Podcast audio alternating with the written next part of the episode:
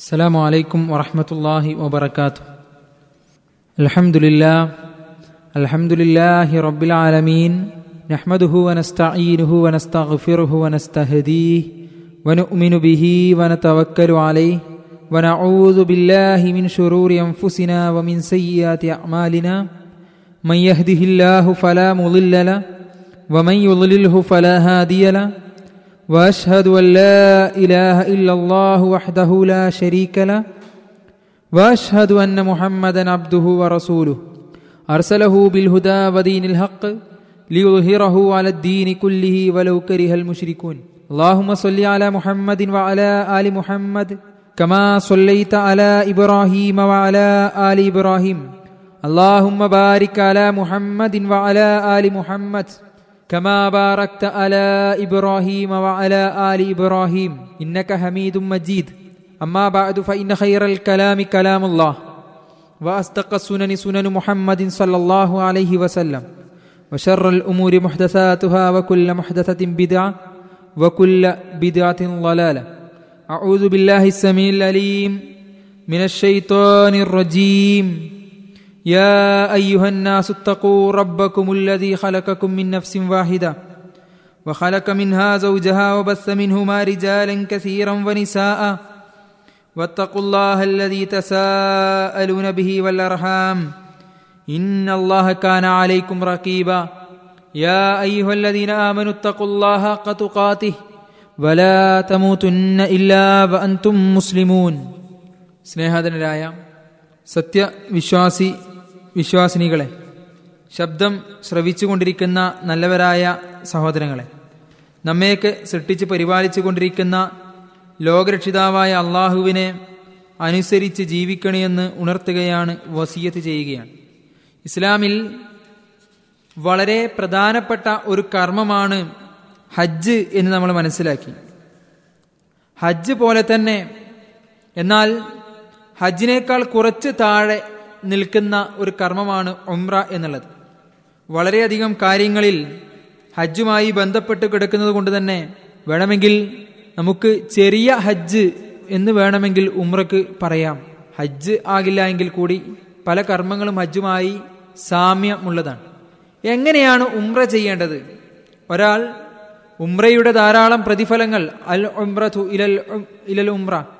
ഒരു ഉംറ അടുത്ത ഉംറ വരെയുള്ള തെറ്റുകുറ്റങ്ങൾക്കുള്ള പ്രായച്ചിത്തമാണ് എന്നൊക്കെ റസൂലുല്ലാഹി സലല്ലാഹു അലഹി വസ്ല്ലം പഠിപ്പിച്ചു തരുമ്പോൾ നമ്മുടെ ജീവിതത്തിൽ നമ്മൾ ഉംറ കഴിവുള്ളവർ ഉംറക്കും പ്രാധാന്യം കൊടുക്കേണ്ടതുണ്ട് ചെയ്യേണ്ടതുണ്ട്.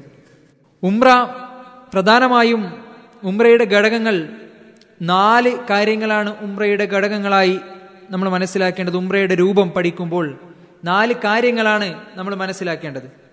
ഒന്ന് ഇഹ്റാം രണ്ട് തൊവാഫ് മൂന്ന് സയ്യ് നാല് തഹല്ലുൽ എന്നിങ്ങനെ നാല് കർമ്മങ്ങളാണ് ഘടകങ്ങളാണ് ഉംറക്കുള്ളത്. ആദ്യമായി ഉംറക്ക് മീക്കാത്തിൽ വെച്ച് ഉംറക്ക് പ്രവേശിക്കുക എന്നുള്ളതാണ് നമ്മൾ ചെയ്യേണ്ടത്. റസൂലുല്ലാഹി സല്ലാഹു അലൈഹി വസ്ല്ലം മീക്കാത്തുകൾ പഠിപ്പിച്ചു തന്നതിന് ശേഷം റസൂലുല്ലാഹി സലല്ലാഹു അലൈഹി വസ്ല്ലം പഠിപ്പിച്ചു തന്നു ഹുന്ന ലഹുന്ന വലിമൻ അത അലൈഹിന്ന ഒമിൻ ഗൈരി അഹ്ലിഹിന്ന. റസൂലുല്ലാഹി സ്വലം പഠിപ്പിച്ചു തരികയാണ് മീക്കാത്തുകളെ കുറിച്ച് അഞ്ച് സ്ഥലങ്ങളാണ് ഇഹ്റാം കെട്ടൽ അനുവദീയമായിട്ടുള്ള അഞ്ച് സ്ഥലങ്ങൾ.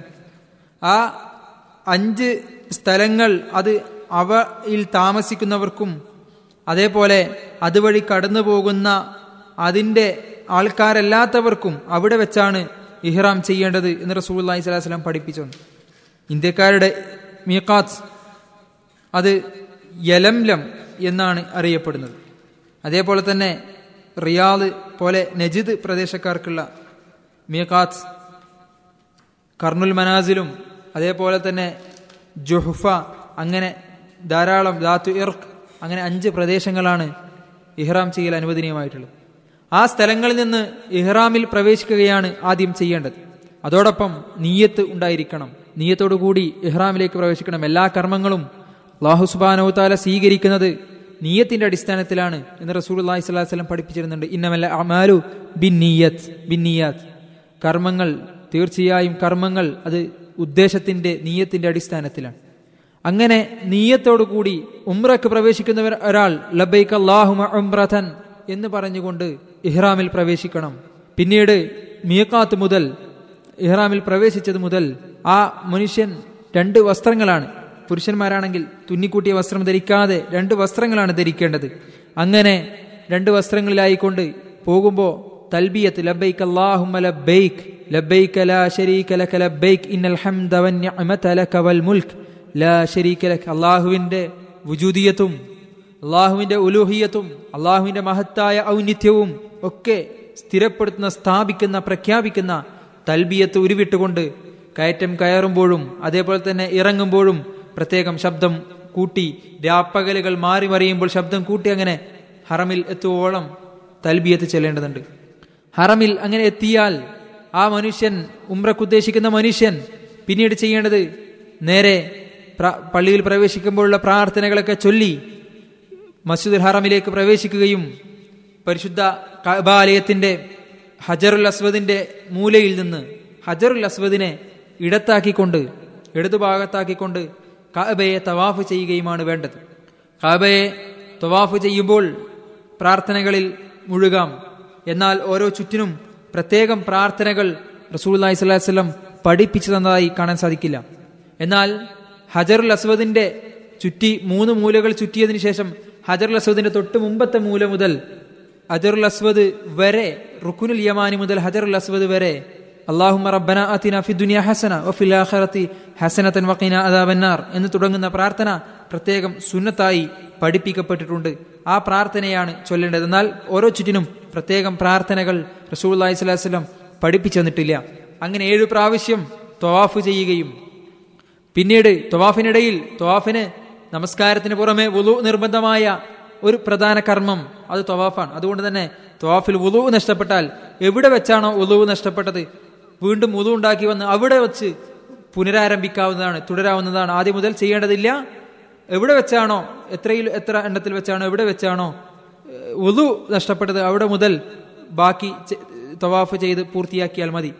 തവാഫിന് ശേഷം രണ്ടരക്കാലത്ത് സുന്നത്ത് നമസ്കരിച്ച് അതിനുശേഷം ഹജറുൽ അസ്വദിന്റെ പിന്നിൽ പലപ്പോഴും സ്ഥലം കിട്ടാറില്ല. അതോടൊപ്പം ശ്രദ്ധിക്കേണ്ടത് ഹജറുൽ അസ്വദ് മുത്തൽ നബി സുല്ലാസ്ലമിയുടെ ചെറിയിൽപ്പെട്ടതാണ് പ്രത്യേക ആരാധനാ മനോഭാവത്തോടെയല്ല മറിച്ച് ഹജറുൽ അസ്വദിന് ഉപകാരമോ ഉപദ്രവമോ ചെയ്യാൻ ഒന്നും ചെയ്യാൻ സാധിക്കില്ല.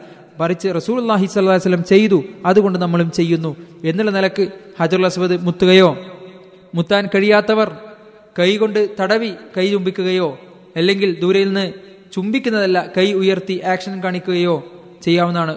തവാഫിന്റെ ഓരോ ഘട്ടത്തിലും ഹജർ അസ്വദ് എത്തുമ്പോൾ ബിസ്മില്ലാഹി അള്ളാഹു അക്ബർ എന്ന് ഹജർ അസ്വദിനെ അഭിവാദ്യം ചെയ്ത് കൊണ്ട് പറയുകയും വേണം. അങ്ങനെ തവാഫിന് ശേഷം പിന്നീടുള്ളത് സഫ മർവയിൽ നിന്നുള്ള സഫയിൽ നിന്ന് മർവയിലേക്കും തിരിച്ചുമുള്ള സഇയാണ് സഇ എന്നാണ് അതിന്റെ പേര്.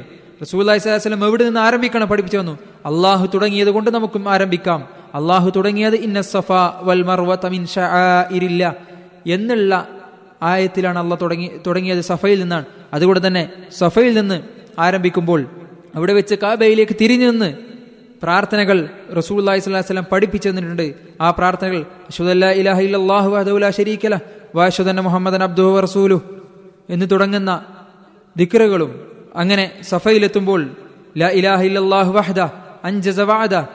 അബ്ദ അഹ്സാബ വഹദ തുടങ്ങിയ ദിക്റുകളും നമുക്ക് ആവശ്യമുള്ള പ്രാർത്ഥനകളും പ്രാർത്ഥിച്ചതിന് ശേഷം പിന്നീട് മറവയിലേക്ക് പോവുകയും മറവയിലെത്തിയാൽ അവിടെ വെച്ചും പ്രാർത്ഥിക്കുകയും അങ്ങനെ ഏഴ് പ്രാവശ്യമാണ് സഈ ചെയ്യേണ്ടത്.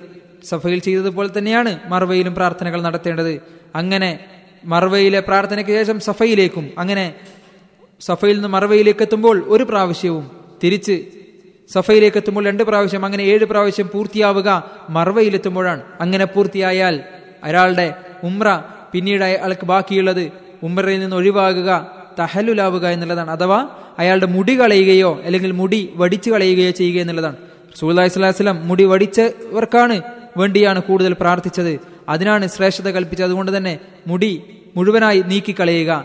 അതിന് സാധിക്കാത്ത വല്ല കാരണം കൊണ്ടെങ്കിൽ പുരുഷന്മാർ വെട്ടുകയാണ് ചെയ്യേണ്ടത്. സ്ത്രീകൾ അവരുടെ മുടിയുടെ അറ്റത്ത് നിന്നും ഒരു ഇഞ്ച് കനത്തിൽ വെട്ടണം.